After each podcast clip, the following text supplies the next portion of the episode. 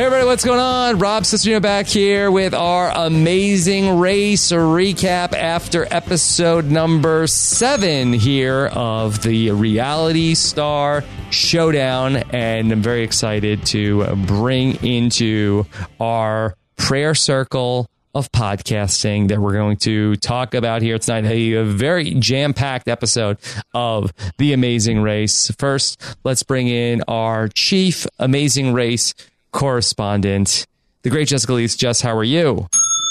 Um, I'm doing great, Rob.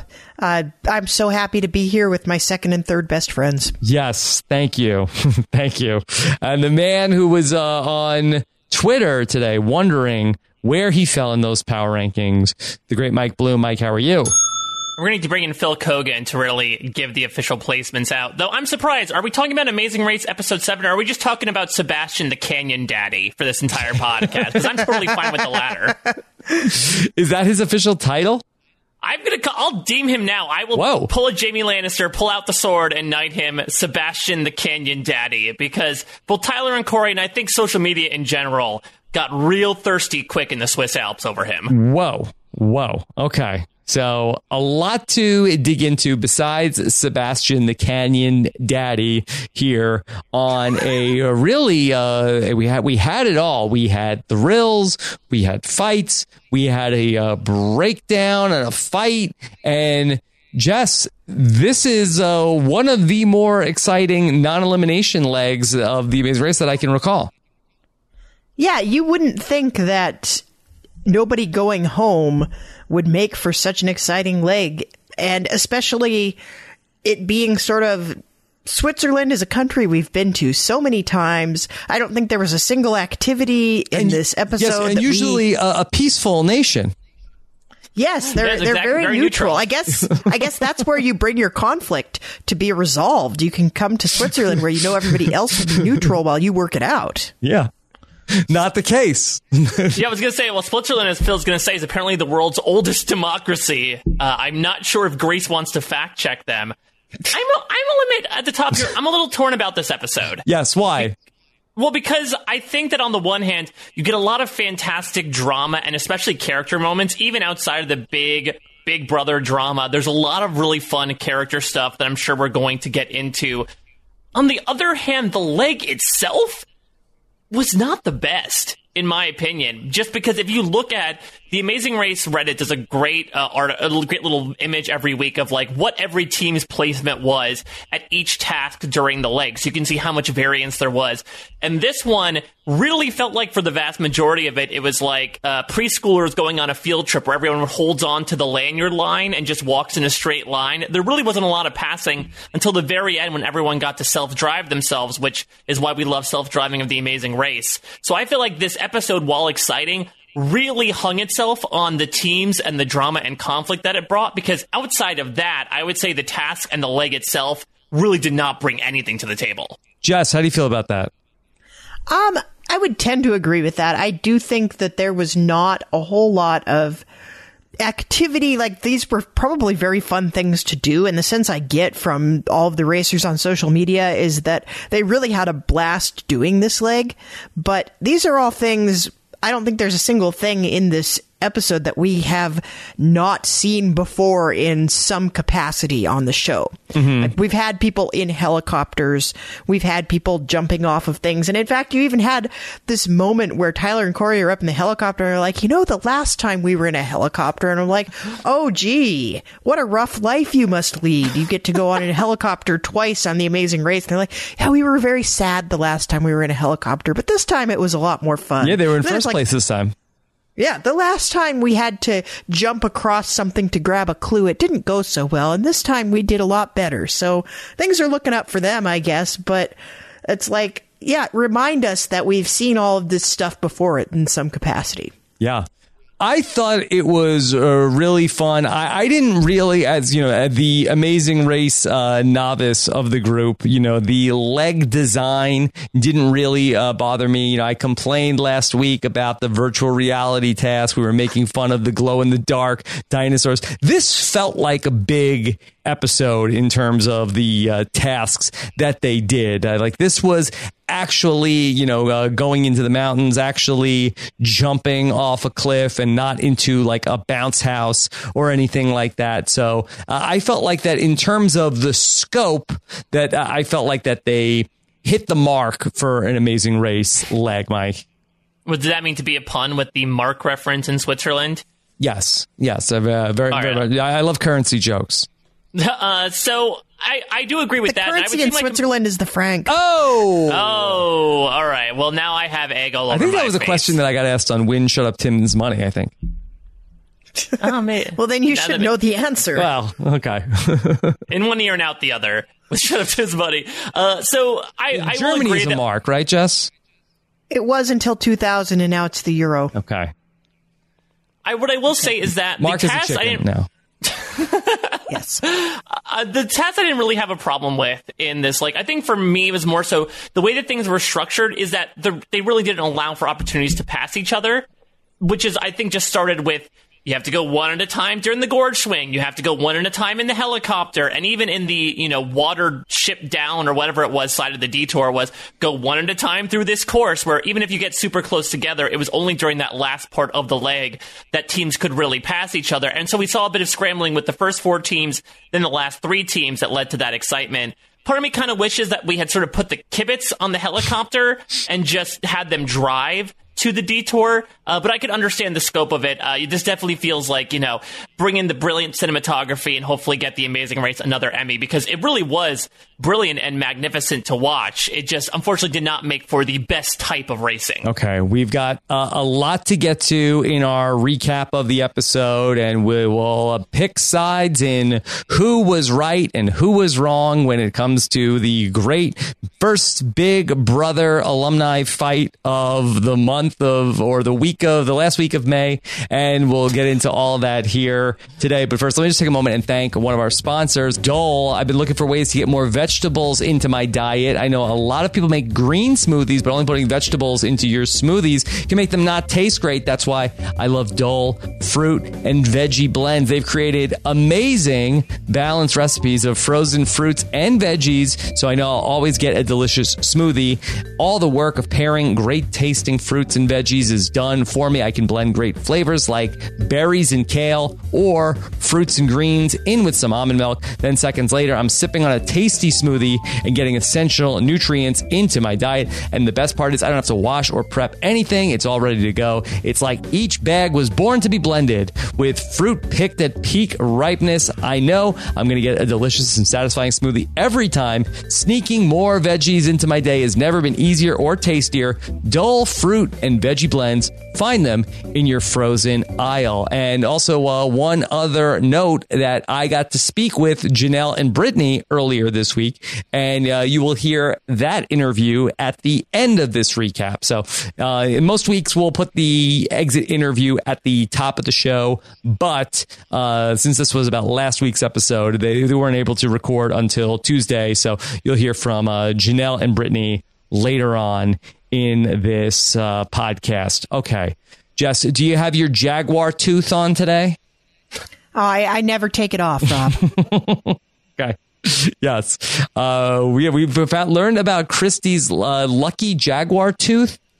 Yeah, I'm pretty sure that's what Blake Bortles' molar is what she has around her neck. Mm, hey, uh, Blake Bortles isn't on the Jaguars anymore.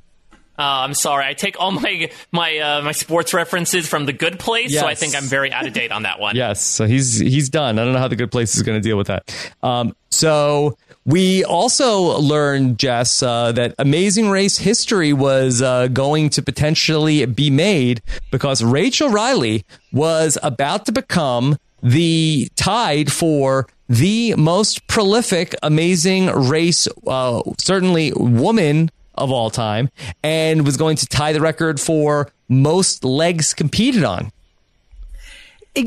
now, I have I have a lot of questions about this. Okay. Because I want to know what are they what are they saying constitutes a completed leg?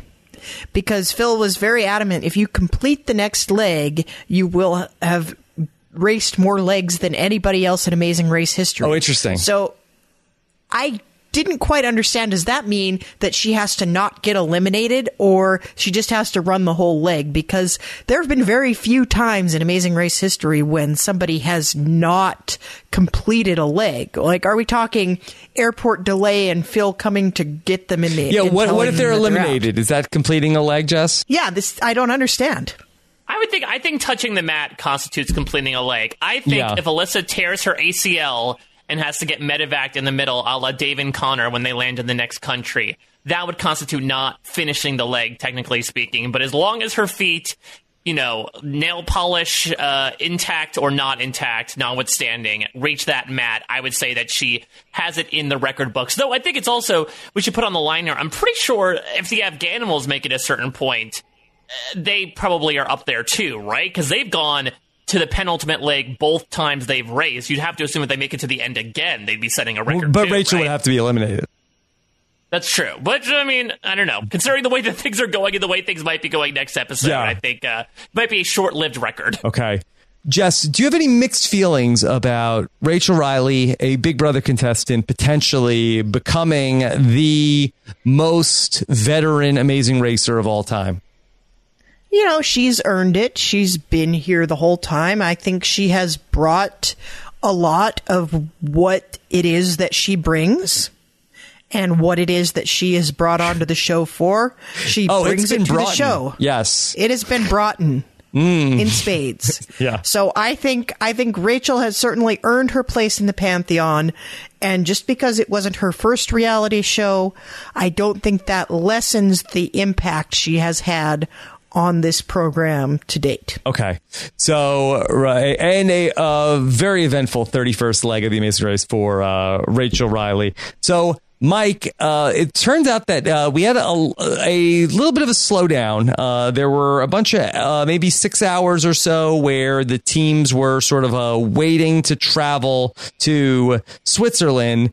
And we had a stopover in a place called Mickey's Pub. And Yeah. Mickey's Pub was the backdrop for uh, the, uh, all of our festivities, which were about to occur. Yeah, Mickey's Pub and Pizzeria really feels like, I don't know, the room where the Godfather met with his consigliaries, you mm-hmm. know, when they're trying to plan the hit. And of course, Fredo ends up revealing the hit to the other side to, you know, make friends with them. This was super interesting because one of the reasons why this episode felt a bit unconventional compared to other episodes, specifically this season, is because there was so much downtime we saw so much of this stuff extraneous to the race, which I think will bear out in consequences coming up, certainly. But I feel like we almost never see these teams on screen do this. We've certainly seen secret scenes where the Afghanimals have essentially taken other teams on double dates to all the sites at every pit stop when they're waiting for the airport. I feel like this is not necessarily something out of the norm, but this one has circumstances that bear out because the the topic of the U-turn comes up. You know, you have three amazing race teams or two and a half amazing race veter- teams of amazing race veterans who say, yeah, U-turn's got to be coming up at some point. It showed up in leg two. And though it won't show up here in this leg, it certainly has a presence in a manner of speaking. Yeah, Jess, uh, Chekhov's U-turn was certainly uh, the uh, what seventh or eighth team in the in the race uh, in this leg. Well, call me cynical, but I'm fairly certain that every time you see teams sitting there talking about a U-turn, there's a producer standing just off camera shouting, "Talk about the U-turn." Even in this case, even with these teams uh, where it, it didn't seem like it took a lot of prodding for uh, Rachel to want to talk about the U-turn. Well, I think I think Rachel is very good at responding to the cues she is given by production because again, that is one of Rachel's strengths. So it started off with Team Fun, and they end up having a uh, meetup there. They're talking with the Afghanimals, and I think it's very important that we uh, track this so uh, for the posterity because I think there was a lot of mixed opinions on who was right and who was wrong about all of this. And so eventually, uh, Rachel and Elissa come in as well and we get to the subject of U-turns and, and who should be U-turned. And Jess, we saw earlier in the season that it was uh, Team Fun and the Reilly sisters uh, got off on the wrong foot over who was actually the most fun. Yeah, well, I think in some cases it really doesn't take much to cause a conflict. I think it's just like I think we learned a lot, especially this leg. I think reinforced that all it takes is to be in the wrong place at the wrong time and say the wrong thing to the wrong person, and all of a sudden, like the feud for the ages has been created. Yeah. So what I, from what I understand, I think the conversation seems to have gone like, oh, who do you think you'd want a U-turn? Like, who seems like a strong team? Oh, well, what about what about Victor and Nicole? They seem pretty strong. Maybe we'll U-turn them. Okay, it's set in stone Well, now. I, I feel like that Rachel and Elissa tried to throw out like, well, what about Chris and Bret? A- And, they were like, Chris and Bret. Uh, yeah. Mm-hmm. Which is odd to me. I'm very surprised that Colin and Christie's name gets floated out there, but not Tyler and Korey, considering they finished first. I don't know if it's that Rachel and Elissa, you know, I don't know if they talked about it in your exit interview with you, Rob, but I know Janelle and Britney in their interview with me talked about the mm-hmm. fact that they get the sense that all the teams from their respective shows had a pact to look out for each other. Maybe Rachel and Elissa felt that and said, let's not throw out another amazing race team because then they'll be able to, you know, because then they won't necessarily target them. So we'll throw Chris and Bret out there. But I feel like if you're throwing out a much more succulent mm-hmm. piece of meat, Right. Well, these wild animals but to jump onto when it I think to a we've U-turn, seen go Tyler and Korey get finished U-turned, and maybe it's sort of like that's not really going to stop them. Now, are Team Fun are, are they have they already used their U-turn? Jess, is it are you allowed to U-turn twice in the same season? This is always unclear. It used to be that you couldn't, but I think production has kind of come around to the fact that if everybody gets unlimited U-turns all the time, they're more likely to get used. Okay. So I think I think the rule the last time I heard the rule stated on camera, it was that you could only use one U-turn per season. But then with like all of the blind U-turns and the double U-turns, I think the rules are a little more fluid these days. But I would love a fact check on that if anybody can provide one. So my read on this situation is that this conversation ends with the, the decision. Okay, let's U-turn Nicole and Victor. They're they're a strong team, and let's let's U-turn them. And Rachel and Elissa agree and say yes in in the room, but then do not actually have any intention to U-turn Nicole and Victor. Is, is that everybody's understanding, or am I on Yeah. an island? Okay. Yeah, that seems accurate. Yeah, Rachel pretty much said, like, yeah, when you're talking about U-turns, it's much like when someone asks you to be an alliance in Survivor. You smile and nod because you don't want to bring up conflict in that moment, ironically enough. Uh, but by doing that, I understand where they came from with their intentions and what they're about to do next. I think that when we pick apart exactly what happened, we'll see that maybe some things they did were good and some things they did were not so good. Right. Well, here's the funny thing about that. If someone asks you to be in alliance with them, you say yes. Because what, from what I hear, um, and I recommend that after everybody finishes listening to everything in the RHAP library for the week, circle back and hit up Victor and Nicole's podcast, Coco Caliente, where they break down kind of what happened uh, with all of this on their end. And I'm sure we'll go into this a little more as things progress, but they too were of this mind that you can't say no to anybody that comes to you with a proposition for an alliance. Mm-hmm. Like that's just bad sportsmanship. So their feeling on whether there was a pact of teams from the same shows looking out for each other, their feeling was that they were really just nodding and smiling when Rachel threw that at them earlier. Hmm. So Rachel was of the mind that we are in this ironclad Big Brother teams alliance, and Victor and Nicole were kind of like, "Yeah, of course we're gonna be in an alliance with you because if we say no, then you're gonna hate us." Mm-hmm.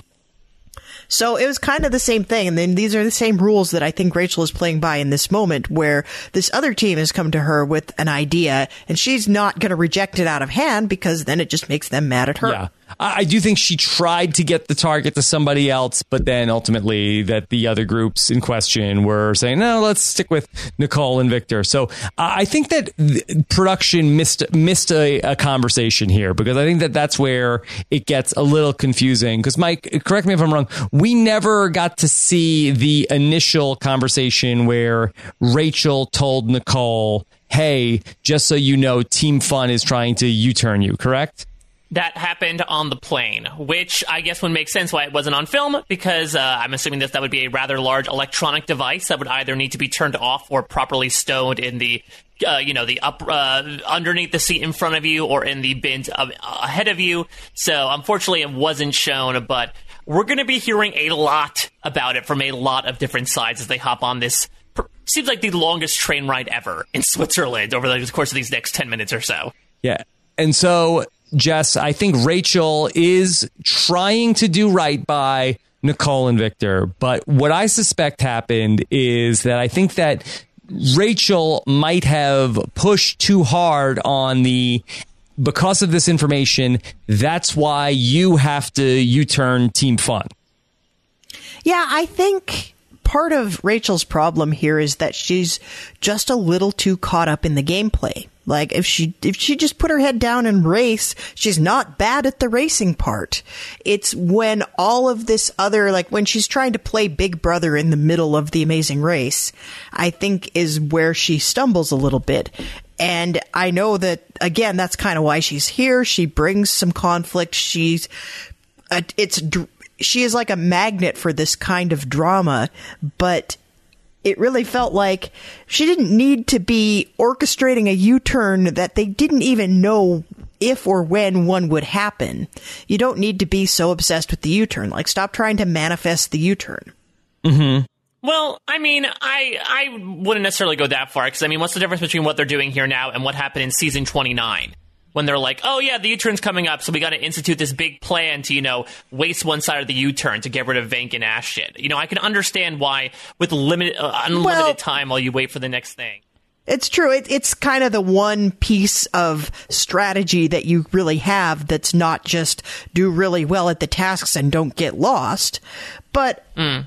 I think a lot of the Venk and Ashton stuff happened because they opened the clue and it said caution U turn ahead. And I think that's when people's gears started turning. And I don't believe, correct me if I'm wrong, I don't believe there was any such directive in any of the clues that we saw this episode. It was just kind of they're speaking in the abstract. Like there might be one mm-hmm. next leg or there might be one two legs from now.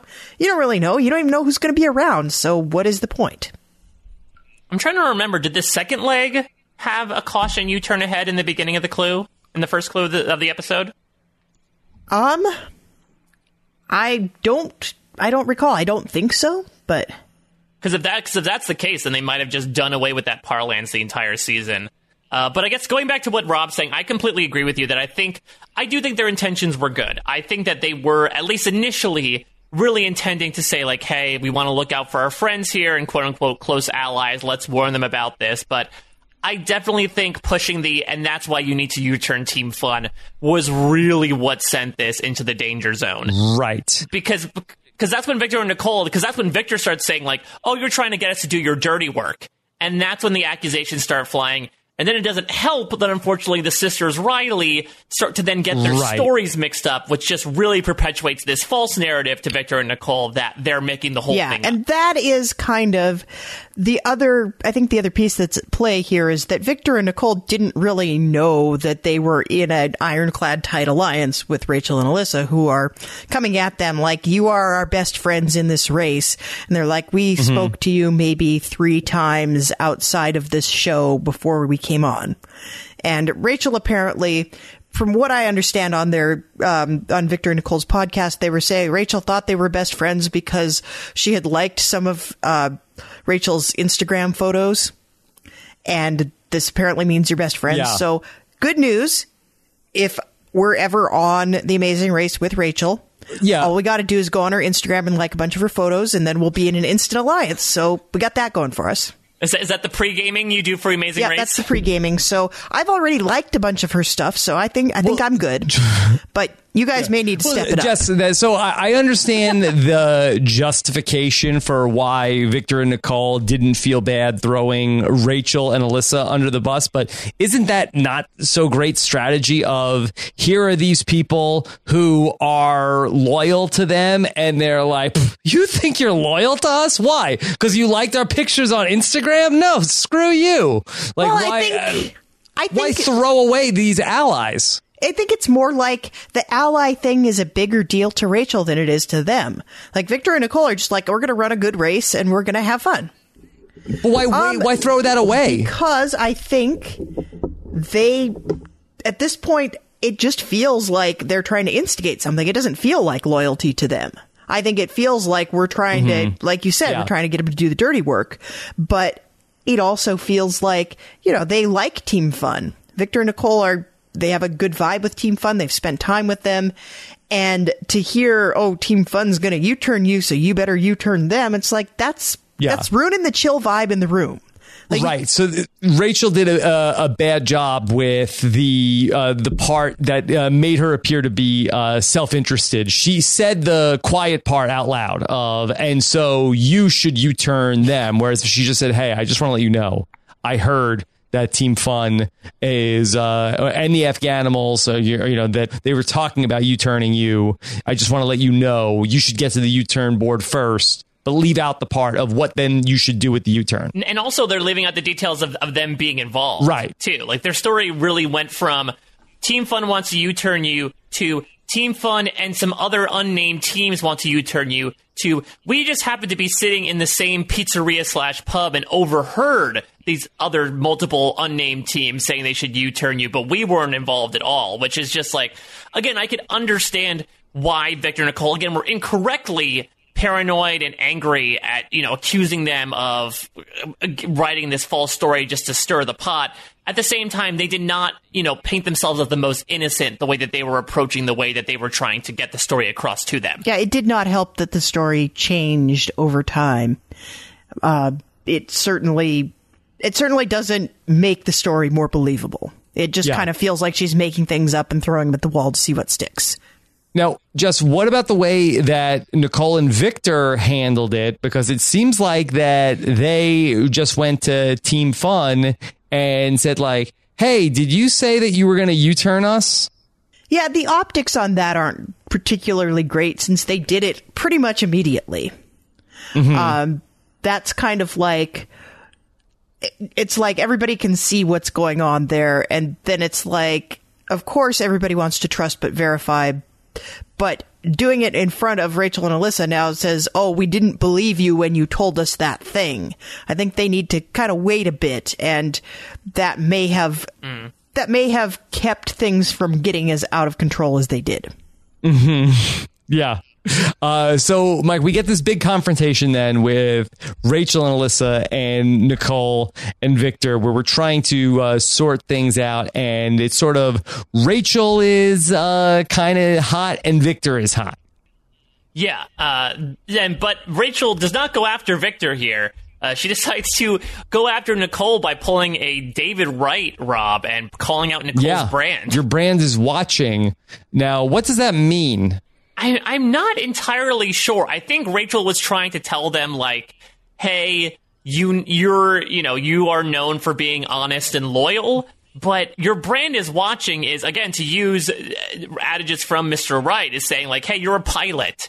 You know, we're gonna pa- we're gonna be the passengers here. Like, stop trying to take the wheel from us. We know how to fly this thing. It's just, it's not a great. I'm getting lost with all these metaphors. say. Just- yeah, this is a lot of metaphors. All uh, I listen. heard was you are known throughout the world as a social media influencer, and if you do something shady on this show, you might lose some sponsors. Oh, your brand is watching Oh, you. and is yes, watching. Maybe yes. I'm being too literal minded. your brain, your brain is not literally watching you. It's it's that your brand is in the audience is your brand, and they are watching Yes. you right now. And they are watching that you have thrown a Big Brother royalty under the bus here, Nicole. Yeah, I, I think I think the big takeaway here, and I think something that we all need to remember. I think it's good to have this lesson again is don't come for people that have been on Big Brother because it doesn't end well for you out in the world. Yeah. Uh, and Victor is like not having it. He wants to uh, walk off, doesn't want anything to do with Rachel, Mike. Yeah. And on top of that, Elissa, you know, accuses Rachel of taking cheap, cheap shots. Rachel, channeling the most recent Amazing Race winner, accuses Victor and Nicole of making victim noises, and that will not be the last time they do that this leg. Mm-hmm. Yeah. Oh, you just want to be uh, the victim and we were trying to help you. But again, the fact that Rachel and Elissa, their story was they changed some of the facts. It doesn't help their credibility, even though uh, their heart was in the right place. There's only one way that we can at least have uh, some harmony on this train ride. And it comes from an unlikely source, Jess. It was Colin who wanted everybody to hold hands, even though Rachel Reilly was not interested. But this is like, I, I, I don't even know what this is like. This was so awkward to watch and i was i was waiting for colin to like impart some wisdom and it's like no no we're all gonna hold hands and feel the love of the universe Yeah. and Uh, I have the clip if, if you want to hear like it. Okay. i i do want to hear it All right. Here's here's life coach Colin on the train. I think we should all hold hands and literally just feel the love of the universe. And like, you'll feel it. Come into this group. Are we having a life coach moment? We are. We are.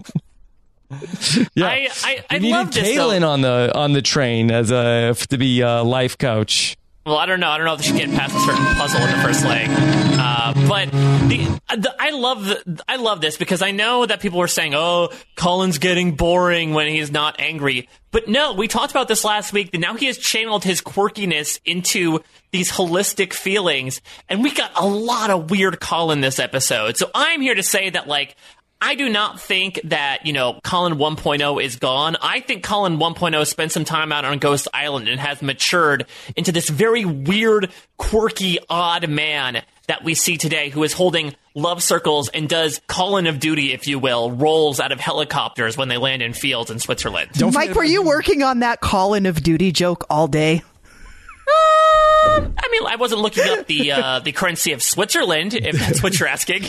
I mean, don't forget about when he was dancing at the silent rave. Yeah, Yeah. that's the thing is that I, th- I I think that he's not he's not boring.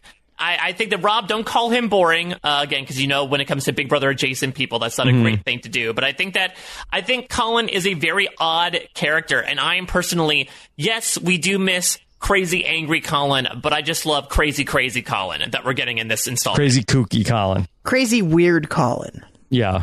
Okay. Yeah. All right. So w- our teams are going to get off the train, and we have a three kilometer run, which ends up being uh, probably the most physical task that we've seen on the Amazing Race this season. Jess, right?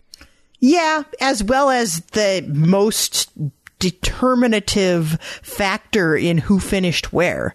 Because by the time everybody finishes that run, like that's pretty much the order people stay in, apart from like a few people getting lost and a few people kind of overtaking someone only to be overtaken again. But pretty much you had your top four teams, your bottom four teams, and it was down to who rocked that run. Yeah.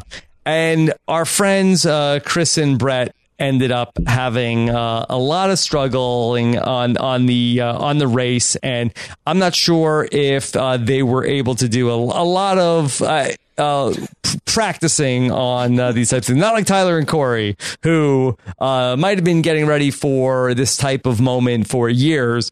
Chris and Bret, I do think, came in late in the casting process, and Bret did did not shine in this moment, Mike. Well, his forehead shined a lot because it was very sweaty. uh, I mean, listen, yeah, they, they brought skinny jeans to the race. I think that that just shows that they were a bit hasty in their preparation. I also love that this entire leg, though, was Bret's, you know, sole motivator was him being embarrassed at work. He just had that image in his head of like all the embarrassing photos of this leg that will pop up around the station. He's completely gone past the idea that he started off, you know, in a leotard climbing the inflatable Mount Fuji and missed the clue the first time. Now he's moved on to new possible humiliations that he could experience. And this was uh, maybe my favorite moment from the episode, where then Chris had to hold Bret's pack, and it ended up uh, even being uh, something that affected Chris Hammons. It was a really long, hard run. You were having trouble with it too, yeah. Well, I was carrying your bag. That's a good point. Uh, just Bret was even concerned about that the guys on the police force were going to take a picture of Chris Hammons holding his bag, and then the Amazing Race editors did uh, went one step further and then did the screenshot. Well, that, I mean, that was nice of them. They did him a solid. But, you know, Bret shouldn't be too upset about this because I get the feeling that it doesn't matter how well he does on The Amazing Race. They're going to find something silly to take a screenshot of and put it up. Like, even if he does perfectly, like, just pause it at the wrong moment and get his eyes doing something weird and print that one out. Like, I mean, it, he needs to just relax and have fun because it's coming whether he likes it or not. Mm-hmm. Yeah. All right. So we're going to get to our roadblock and Mike, we had everybody had to get up there, get a number and then jump onto this rope and swing through the canyon. Rob, it's not a jump. You just step off. I know it sounds a lot like jumping, but that's not the case. Yeah. okay. Yeah, that sounds like a jump. Yeah. And just this was dazzling to watch, but yeah, I, I do understand. I do see how, you know, it's not a a thing anybody could pass you on. No, not particularly. And it also, you could only do it one at a time. Like, you don't want a lot of traffic down in your gorge while you're doing your jump. No. Uh, Mike, did this look especially dangerous to you? There was one time where Leo, for some reason, derped his way off the ledge and like looked like he was legitimately about to fall, you know, and break his neck. Uh, maybe because he was like holding onto the rope, but otherwise, no, it just looked like a big old rope swing. This is our typical like amazing race thrill seeking moment that is gorgeous to look at and there's some really fun moments. We have, you know, we have Nicole conquering her fear of heights. We have Elissa and Nicole doing their best Jesse Spano. I'm so excited. I'm so scared. But outside of that, I would say, you know, not much to write home about. They just did a big old swing and then once they uh, bounced around in a net for a while, they got their clue and moved on. Jess, I, I thought at least four or five times that one of the Amazing Race contestants was going to hit the face of the, of the uh, cliff wall. That's what they want you to think, Rob. Yes, But yes. Again, So, this is one of those things that people pay large amounts of money to do. So it's probably not going to kill you. Okay. Nicole was very scared, Mike. She didn't want Yes. to do it. The- And so much so that they dedicated an entire commercial break to it. Because that, again, that was the lone piece of drama you could wring out of this task was, ooh, maybe someone will go to the back of the line. But no, Nicole decided to conquer her fear of heights, so this will not be the last time she has to do that this leg. Yeah. She said she would only do it if it was for a million dollars. That was the only reason why she would do it. She also uh, apparently died and came back to life during the course of one swing. Very Jon Snow of Nicole, despite the fact that she's actually engaged to a man who looks like Jon Snow. Holy crap! Yeah. so, yeah, Nicole's fear of heights was going to uh, be on display in this episode, Jess. Yeah, but I think we are 31 seasons into this show, and maybe I'm just jaded now, but I need a little bit more out of someone if I'm really to be with them on their journey of overcoming their fear. Um, she seemed like, yeah, she was a little trepidatious about it, but she did it, and it kind of like I, I thought she rocked it. I was really proud of her in that moment. But there was never a moment where I thought she was going to step to the back of the line or even like take a minute to hesitate. Are you serious? Not even for a second. Not even for a second. Like I knew that was happening. Like that's just not the kind of team they are. Yeah. Okay. So, all right, let's let's talk about the uh, detour here, where we're going to talk about water power or water down. One of these tasks was involving uh, doing this memorization on the cart that takes you up to the top of the cliff, and the other, Phil, I thought really tried to sell it. Jesse's like, uh, boy, if you like jumping and running through canyons, and this is the detour for you. Well, I liked that he was trying to give us a lesson as well. It really felt like he was he was in school and he was telling us like here today the word of the day is canyoning and here's what canyoning is. And I'm like, wow, thanks for the lesson, Phil. I feel smarter. Yeah. Okay. So the teams are going to take the copters up to go and uh, meet their canyon guides. And Mike, this is where we meet uh, Sebastian, the canyon daddy. A tall drink of water. Very tall drink of water. It looks like tall and bearded. Uh, what I do love about Water Down in particular was that it really seemed not only Sebastian the Canyon Daddy alone, but all the other members of the Canyon family they were the ones that were spurring the racers along, which is really fun because I feel like we don't usually get that when racers have to go along with a guide for a task. But the, the, the Canyon guys were the ones that were like, they're right in front of us. Come on, guys, let's keep going. Let's keep going. Let's not take in the scenery, which I thought was a fun way for them to sort of get involved and, you know, occupy their day to bring these Americans around and have them plunge into rivers. Justice was also where we uh, get Colin jumping out of the helicopter and uh, rolling around on the ground. Well, I think these are some of the best moments of reality television are the moments you don't expect things to happen. And really, that's not even the main action in that scene. It's just happening in the background. right. And I think, like, if Mario Lanza were writing up the funny 115 for The Amazing Race, this is a very Mario Lanza kind of moment. Mm-hmm. Yeah. Even if it's only uh, a couple of seconds. Oh, sure. Just a split second of something weird happening in the background. Like, that is his bread and butter. I think he'd really appreciate this. Okay. We are going to see uh, Nicole and Victor and the Afghanimals are going to uh, go ahead and do uh, water power. Mike, the the water power challenge was was not as exciting. I mean, it was essentially you know go extreme canyoning versus like memorize some numbers and words uh, as you go up a hill. I-, I will say what makes this was probably the mnemonic devices that they would use. I didn't know we'd learn so much about Leo's life, but it Mhm. turns out he does have several moments that I guess link up to it. And who knew Nicole and Victor were so into tater tots? Yes, three tater tots. Don't talk or you'll screw me up. And nobody screwed this up, Jess. Yeah, it didn't seem like it. And it also, it seemed like they were kind of, they were tasks where I think if you did water power, it would probably, if you got it done in one, it would be slightly less time than doing the whole canyoning thing. But if you had to do it twice, it would potentially take longer. That was my feeling about it because it did seem like you know that you had to wait for the funicular and it was only coming every 15 minutes but Mhm. It seemed like it was kind of that sort of dichotomy where it's like here's a thing that's going to take you a fixed amount of time versus a thing that might take less time if you do it well and teams that did it well did great Yeah. um, and props to the amazing race for teaching people what funiculars are. And this has been true for many seasons. This is the only reason i knew what one was. Yeah, uh, that uh, God knows that if I had to take a quiz before this podcast and the question was, what is the name of the thing that took the teams up the mountain, I would not have gotten it right. They use that word so many times, Rob. Like if you watch a lot of seasons at once, I think the way that I came into Amazing Race, there were a lot of funiculars, especially in those early seasons, and it's a word that just kind of sticks in your head. Okay.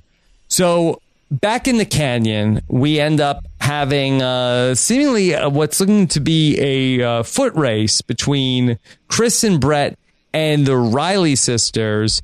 Uh, Je- the, the, no, the, o- the Yes, O'Reilly say- sisters. No, was I was I just hearing things, or are Chris and Bret referring to them as the O'Reilly sisters?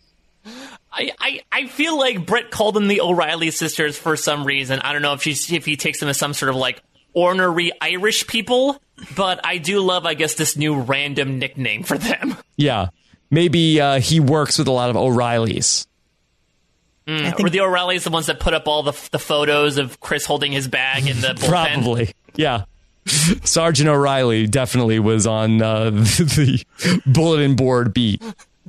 They're in the yearbook next to the O'Doyles. hmm Yeah, uh, O'Reilly rules. Exactly. Okay, so Bret is also uh, with a fear of heights, Mike.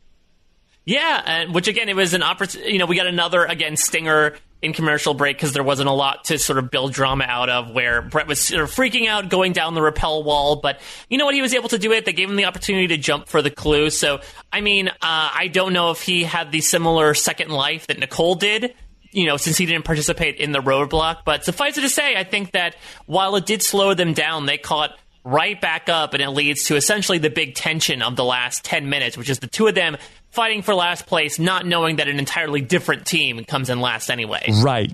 So the teams are going to have to go and drive to the church that Phil is set up at. Jess, I, I thought that this was very interesting. The four amazing race teams had no issue, had no problems with this. And it was the three non amazing race teams that were going to really struggle with the uh, driving themselves to where the pit stop was. Was this a, a coincidence or was this a case of the Amazing Race veterans having this clocked?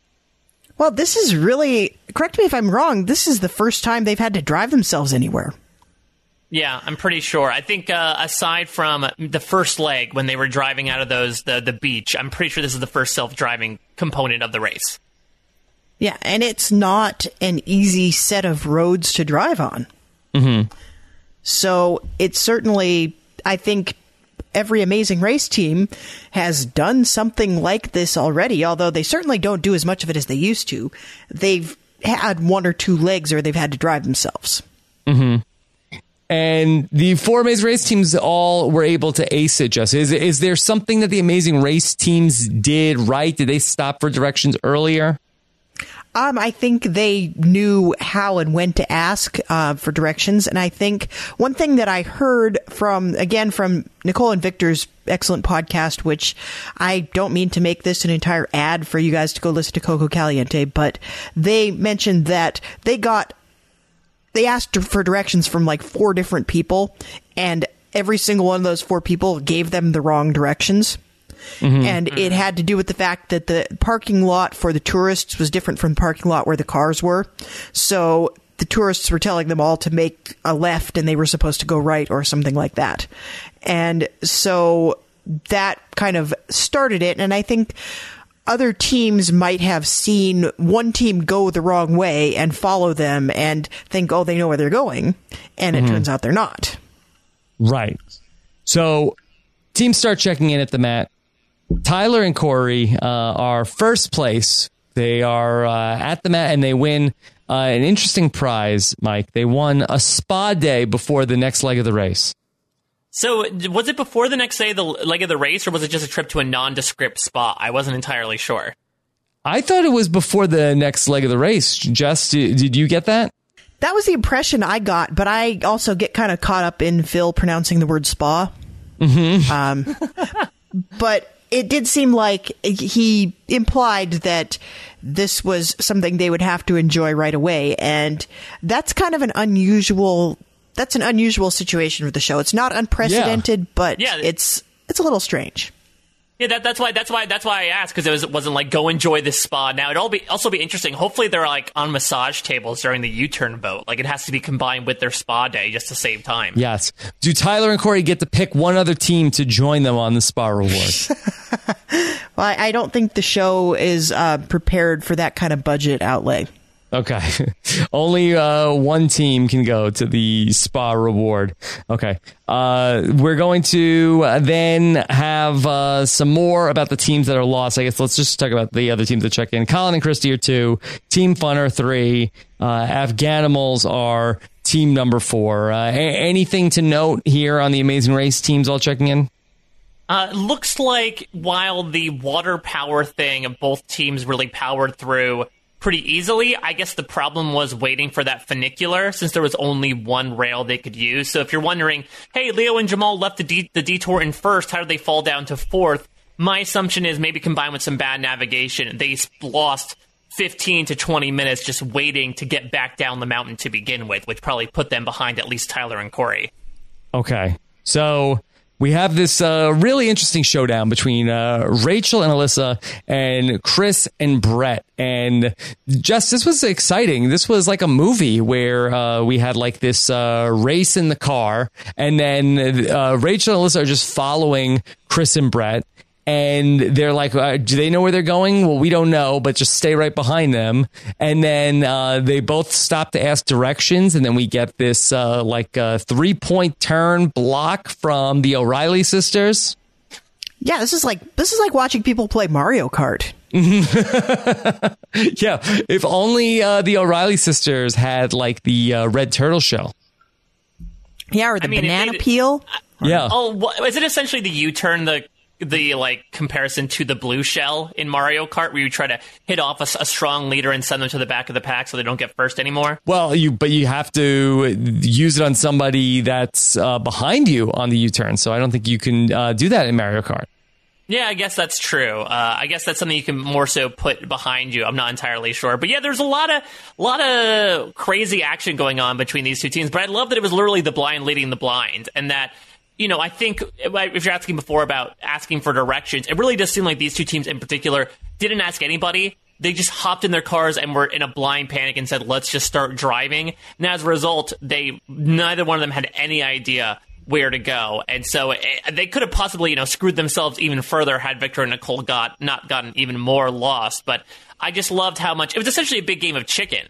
Right? It was them saying, like, okay, if we stop, then they're going to stop. But if we keep going, then they're going to keep going. So we have to figure out exactly what the timing is to prevent us from falling in last place. Right. Uh, a real prisoner dilemma, Jess. Yeah, and it's a prisoner's dilemma that could have taken them like halfway to Italy at this point. yeah, but this was so exciting because we felt like, okay, oh wow, this is a, a race for last place. Uh, whoever gets there last is going to get eliminated. And then the big blind side was no, they're fifth and sixth, and Victor and Nicole are in last place. And this was not a great look for Victor and Nicole either. I don't know if they spoke about it, Jess, but uh, some surprising conflict between the two of them. I guess the stress was super high, but I know Victor in particular, he was running hot that entire day, and so I guess it didn't help that he was getting very frustrated at the more lost they got. Frustrated with Nicole. This Yes. is before they get to the mat. yeah, and frustrated, I think, with life in general. Mm-hmm. Yeah. So we have this big confrontation on the mat here once uh, Victor and Nicole get there. For the second time this season, uh, we see the, Rachel and Elissa, you know, uh, getting into a little bit of a of a dust up here on the mat. And I have a uh, clip of Victor and Nicole versus uh, Rachel and Elissa at the mat. And let, let's listen back and then we'll weigh in on all of this. We should If have I done if it. I warn you about another team possibly doing something to you, would you not want to maybe verify that? Absolutely not. We, would never we would be throw like, under the thank bus." you so much for saying saving us. us Thank you bus, so I'm much. This is not even. And we're not playing Big Brother. Oh, I so know what we're we not did. playing Guys, Big Brother, just like, look, I look. a rough At the end of the day, it's fine. It's over. Like Like, I don't want to be yelled at We don't- about we're not I yelling at you. We're just intentionally You're do out. To hurt anybody's we didn't want to be in this mess at all. You should have just never told us anything. We should have just played the I game. don't we want to hurt com- anybody. I No. didn't do anything. Rachel, you want to talk about playing Okay, the victim? That's fine. Then just stop it. That's it. It's, okay. null and It's void. over. She's It's null had a and hard void. day. It's fine. It's null Okay. and void. Everything's done. If we're out, we're out. If we're, I know you didn't, babe. It's fine. By the way, that was not uh, able to be distinguished by any person what Nicole said there at the end. That was uh, orchestral. That was Yes. like that was like listening to a string quartet. You had like every different instrumental voice all playing at once in an indistinguishable harmony. Yes. If Also- we're out, we're out. If we're, I know you didn't, babe. It's fine. I think that's why Victor and Nicole are perfect because Victor understood what she said. Also, you could hear Bret's shit-eating grin throughout all this, right? Like, like you, we, we can't have the visual of it, but the camera cuts to Bret so nicely during this part where he's just sitting there looking back, being like, "Wow, wow, all right, we are screwed by these amazing race teams. This is what the non-amazing race teams are, are have in terms of metal at this point." Yeah. What about the Victor's uh, point? Hey, you should have never told us that you heard a team was going to U-turn us, Jess. I don't even I I don't know that I necessarily I guess I get where he's coming from where he's like it felt like in the moment she was instigating drama and he didn't really feel like he it was the kind of game that he wanted to play. Mm-hmm. I guess. But Yeah. it was a little overblown. I think I think at a certain point I I believe that Rachel genuinely thought that she was bringing something to the table that was helpful to people that she thought she was in an alliance with and that is just not how it came off at all. And I, I guess I buy it that it's probably better not to have said anything at all. No, well, I think that Victor and Nicole could have handled this a, a lot hmm. better. And I think that Victor and Nicole want to have Rachel and Elissa out of the race. I think they want to be the last Big Brother team standing. Can you blame them? Hmm. It's a um, it's a good way to be. I guess it's a good. I mean, is it a good way to be, or is it better to work with the teams that are from your show? I mean, uh, Chris and Bret have survived for a bit, being the last Survivor team, so maybe they feel like they'll become less threatening.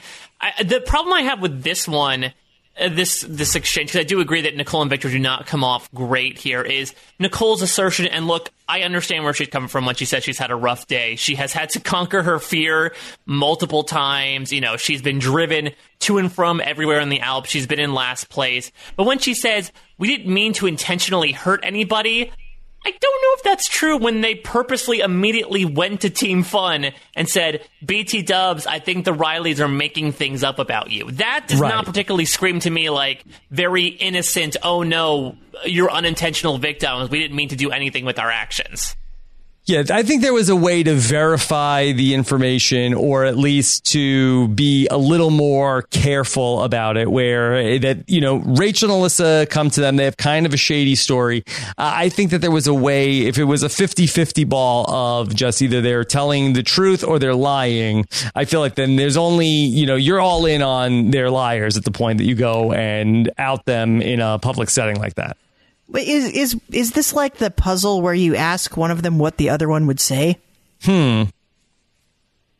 Like, is one of them always telling the truth and one of them is always lying? Who? Yeah, so the Nick, Victor and Nicole are the two doors in Labyrinth, and they have to just Exactly. figure out which which one of them is the constant liar and which one is the one that you're going to get the straight tea from. Yeah. So, okay. It was exciting. It was exciting. Everybody was wrong, and it was exciting.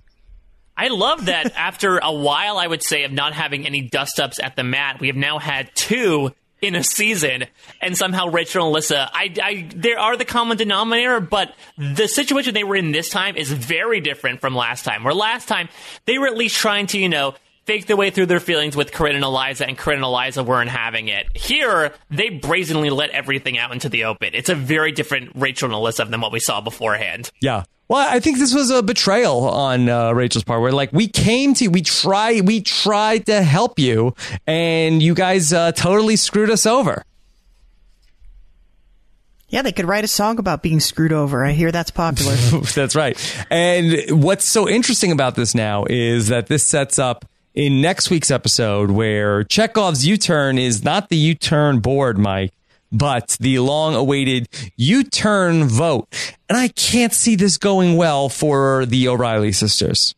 They are going to have their pictures up on the wanted board in the Yeah. Amazing Race bullpen. Maybe, Uh, but the best case scenario might be if people vote for the O'Reilly sisters, and then, well, that wasn't us. That's that's not us. it's- they have mustaches and like derby hats on, like those rascally O'Reillys. Well, I think I totally agree. I think they're completely screwed. But that is not the right decision that they should be making whatsoever. They are totally, I think, seeing uh, the short game instead of the long game when it comes to what happens next leg. How so? What do you mean? Well, if you're looking at Nicole and Victor, who you have two teams in the very beginning of the leg say, hey, they're a strong, consistent team. We should get rid of them. You have a prime opportunity where, yes, speed bumps this season have not exactly been the most time consuming.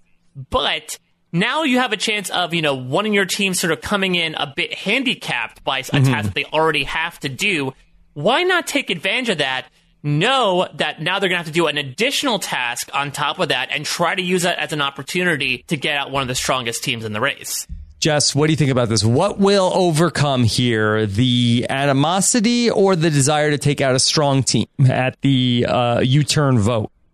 Well, I think the problem is that it is a vote. And I think everybody is going to be thinking in terms of how is everybody else going to vote? Because there may be the team that you strategically think would be the best move for you to U turn, but is that the team everybody else thinks is the most strategic sound choice for them? And I think the answer is everybody's going to go to the lowest common denominator and everybody would be happy to vote for everybody would be happy to vote for the O'Reilly sisters. And I think that's who everybody's going to vote for. Should this be a secret ballot then, Jess? I think it is going to be a secret ballot. I I I don't know. I it's hard to tell what's going to happen here, but whether it's going to be like you put your picture up, I have seen this done in other international seasons of the show. Okay. And it was a semi-secret ballot. And I believe maybe it was revealed later. This was in Amazing Race Australia season 2. Um, one of my favorite seasons, incidentally, but they, and they brought it out like it was something that everybody was expecting and said, okay, we're going to vote to U-turn somebody. And everybody was able to choose. And then I think at the end, like after it had happened, it was revealed who had voted for whom. But in the moment, you didn't know who other people were voting for. Mm-hmm. I, I seem to recall, maybe I misremembering the next time on promo. I think Phil said something along the lines of an open vote. So again, we can probably get fact checked there, but I would prefer an, an anonymous vote because I feel like it's something you see in the challenge all the time where a secret vote is going to lead to much more chaos and split votes. Whereas when you do a vote out loud, usually it's just going to depend on the order of everything. Where if you have one or two teams that start the ball rolling on Rachel Elissa, you can pretty much bet that everyone else is just going to hop on that bandwagon to avoid getting anyone else mad. At the very least, I'd love to see like write your vote on a chalkboard and then put it down and then let's reveal one at a time as opposed to because then after the first two people say Rachel and Elissa, then everybody else is just going to pile on. You're not going to want to throw out a name that's not going to get you turned. Yeah, it's like the survivor jury solution where everybody has to talk and come to a consensus. Mhm. Uh, I don't think that's, I think all that's going to result in is Rachel and Elissa getting U turned. And I think, I don't see an outcome, honestly, where they're not the team that everybody picks. I, I just don't see it, regardless of whether the votes are shown, whether votes are not shown, whether people know how everybody else is voting. I cannot see a situation in which people don't just pile on them because they're an easy target and there's not there's also not the urgency like you don't know what place people are in at that point. I think it's a quite different situation when you're rolling up to the U-turn board and you know who's behind you and you know who can afford to take that hit and who can't. And I think if everybody's on equal ground, voting for someone to have a U-turn is a very different experience. Let's talk about the fact that we had another non-elimination leg that's three times in five legs. Mike, we talked about this last week of the Amazing Race potentially trying. They have these all-star teams. Uh, might they burn all of the non-elimination legs early to keep this cast together? And they did. It's Yeah. actually very comparable to like the first couple of seasons on The Amazing Race, where they really repeated this pattern of, okay, final six non elimination, final six elimination, final five non elimination, final five elimination. They sort of alternated back and forth. Uh, so I could understand, I think, that they wanted to keep as many eyes on the screen as possible, and that means increasing the chances of, you know, their favorites being on there by increasing the pool of contestants that are left. That being said, I think we can expect exit interviews from here on out.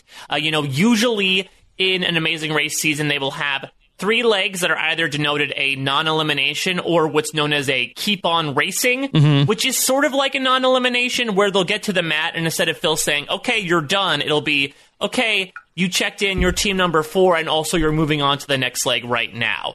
So it's sort of like a pseudo non-elimination. So we usually get a combination of three of those every season. It feels like we've expended our three wishes already, and I guess the way that things time out, I could see a team go home every round now until the final three. Uh, that being said, I think what this also suffers from is, and why people are so angry, is the fact that since we happened to have the double episode last week, this is technically the second week in a row that we've had a non elimination, so I can understand why people are sort of throwing their hands up at this point, being like, again? Mm-hmm. Yeah. Jess, did it bother you?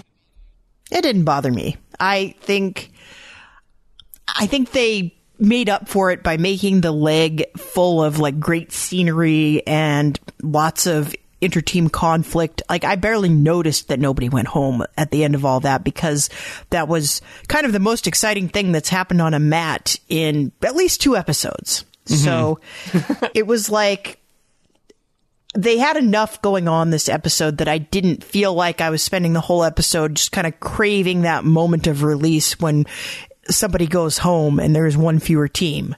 Like I was kind of caught up in the action. I don't think I I don't think I really missed it.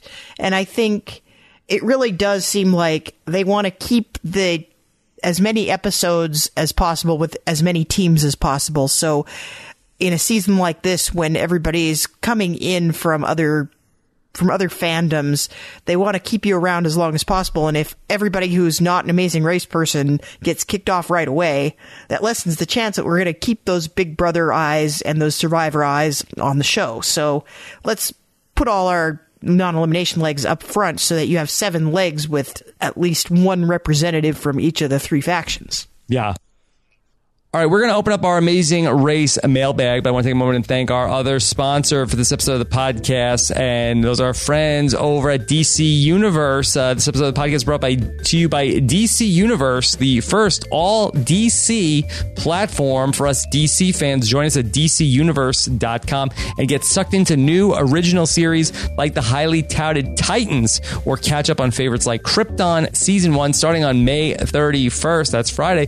Jump into the new episodes of Swamp Thing dropping weekly and follow Abby Arcane as she investigates what seems to be a deadly swamp borne virus in a small town in Louisiana and soon discovers that the swamp holds mystical and terrifying secrets. You can also get your comic book fix with thousands of new comic titles just added to an already impressive comic library. This includes more recent titles and complete storylines like Superman Secret Origin, Batman 2011, and Harley Quinn 2013. Also available on the platform are a ton of classic DC movies we love, like Batman and the original Superman movie. If animated films are more your speed, sign up now because Reign of the Supermen and Justice League versus Fatal 5 are now available. DC Universe is available on your favorite devices. So if you were thinking about it before, now's definitely the time. Join and get a year's worth of DC content at DCUniverse.com.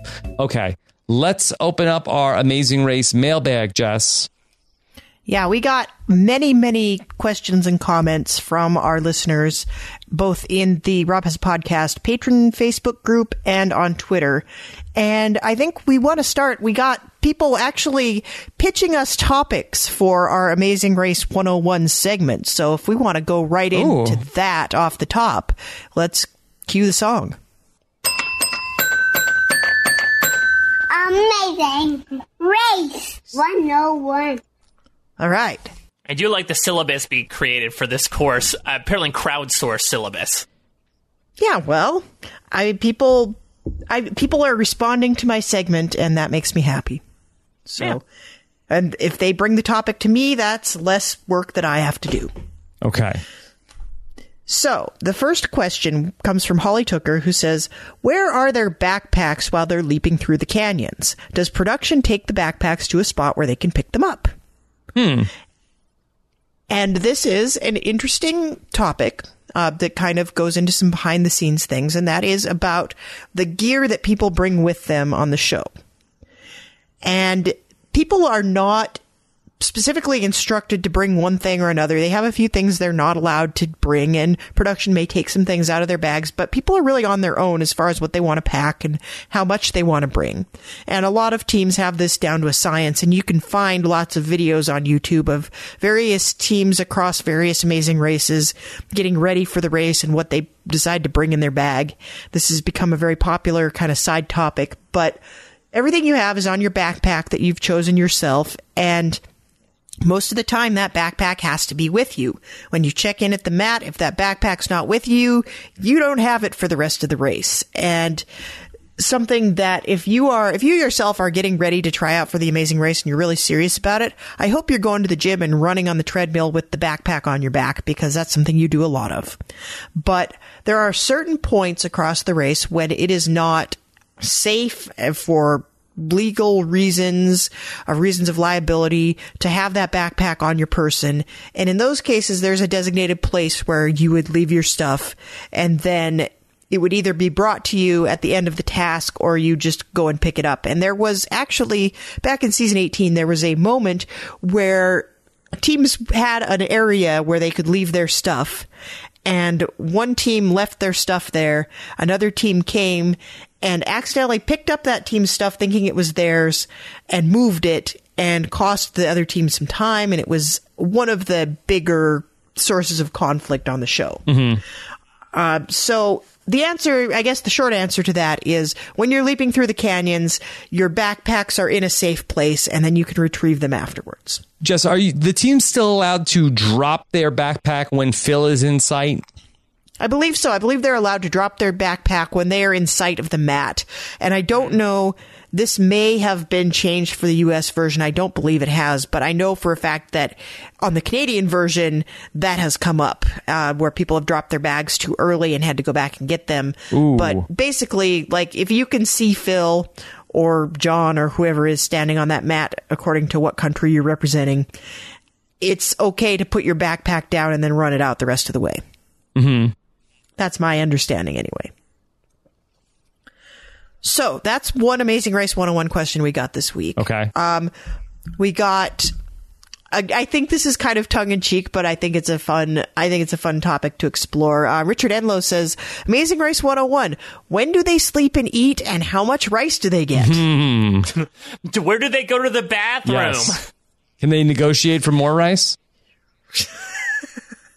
Could you imagine if they just said like, "You get thirty dollars and this small bag of rice for this leg of the race"? Is it cooked? No. No, that's what you, you you have to find the person's home and cook the rice on your own time. That's the risk you take, or you eat it dry. Mm-hmm. What do you think they do in the airports? They're all looking for microwaves to cook their rice. Wow. So, Yeah, so- I mean, sleeping, sleeping and eating is mostly it's the airport downtime, right? Airports and pit stops are the main times that they sleep and eat. Yeah, basically. Um, and they are fed during the pit stops. Like after they check on the, in on the mat, there is an unspecified amount of time between the time they check in and the time they leave for the next leg. And it depends on what production's doing and when the flights are. But during that time, they have a hotel room and they have craft services and they are fed. But when they are out on the course during a leg, they're not fed and they're not provided with any kind of accommodations to sleep unless we're shown it. So, yeah, it's you'll nap in the airport and if you want to use some of the money you were given for the leg to buy some food, you can, but you might run out of money, so people tend to try not to do that. Mm-hmm. And Hence also, I think yes, hence the rice. But they are they're not given any actual food or rice or anything. As far as I know, during the actual leg, it's only during pit stops that they're cared for on a basic bodily need level. So, uh, I hope that answers that question. Yes. Um, and then here's here's one that I think is uh, worth worth noting. Uh, Melanie Novak says, "How many days is the actual race? It looks completely exhausting."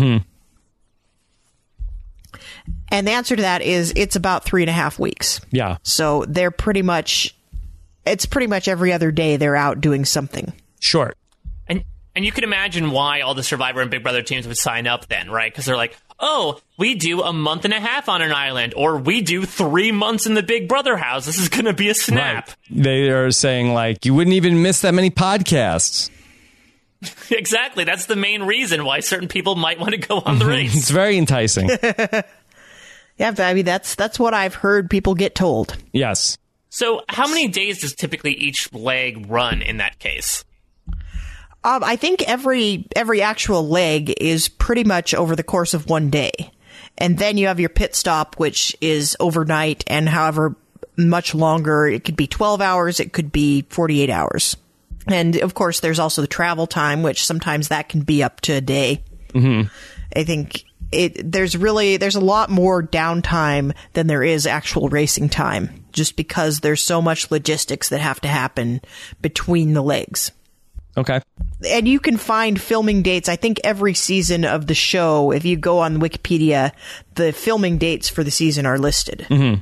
And in fact, we can we can say, uh, according to Wikipedia for this season of The Amazing Race, the filming dates were June 10th to July 3rd, 2018. So Mm-hmm. just about a year ago, they were getting ready to get out there and run the race. Mm-hmm. Which means that just about a year ago, we were recording our draft.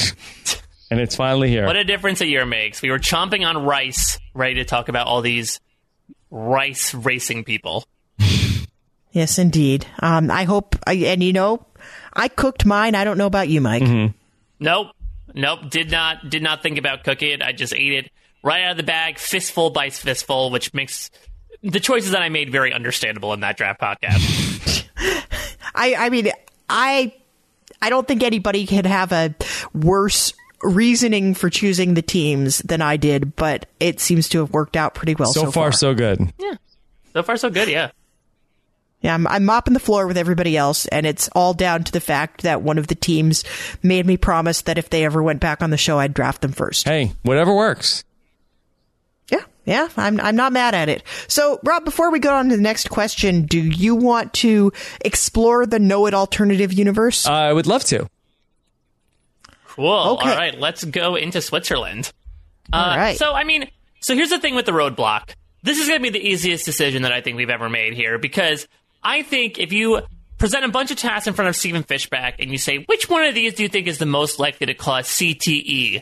He's going to look at that swing and he's going to say, ding, ding, ding. so I feel like he's totally going to make you do that. Yeah, you know, I, I think I would actually do it. Uh, I would not like to bungee jump, but I feel like the fact that there's like some forward motion on this where it's kind of like you're swinging on a rope. I know there is a real free fall element to it, but I feel like that this isn't as bad as say ju- just jumping out of a plane or doing bungee jumping. So I I think I would have, much like Nicole and Bret, I, I think I would have uh, had to suck it up and do it. All right, so water power versus water down, Jess. What do you think our know-it-alls are going to take here? Um, I think that once again, uh, you have Stephen concerned about injuring his beautiful brain, and I think they end up taking water power. Probably the water could have been cold, could be frostbite. Plus, I don't think yeah. you want to introduce your wives to Sebastian the Canyon Daddy for fear of other conversations. What, on going the show? house. Yeah, I don't know. It could be the new Jay Byars in the Cesternino household.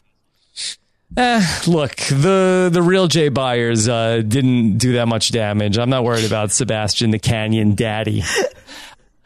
Uh, and I guess last question I'll ask, Jess, of Rob and Stephen, who do you think, you know, would be the first one to ask for directions between the two? Um, I think I think Rob would ask for directions before Stephen would. I think Stephen uh, wouldn't like. th- There would be no sort of like, "Hey, uh, I'm too uh, macho to ask for directions" around here. Like th- that wouldn't be a concern. It's not a macho thing so much as I think he would feel like he knew where he was going much longer than he would actually know where he was going. No, I don't think that Stephen ever feels like he knows where he's going.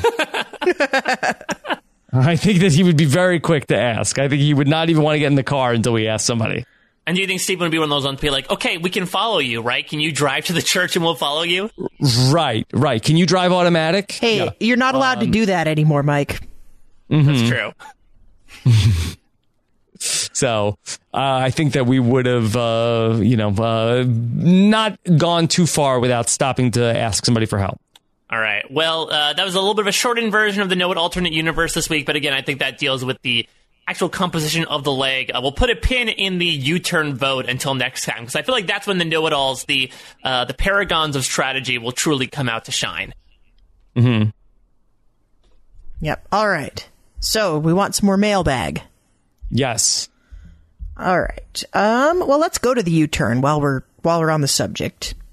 Um, Nick Fishman says, "Does it only make sense for the voting thing to also occur in a double U-turn where one other team could still get U-turned?" Ooh.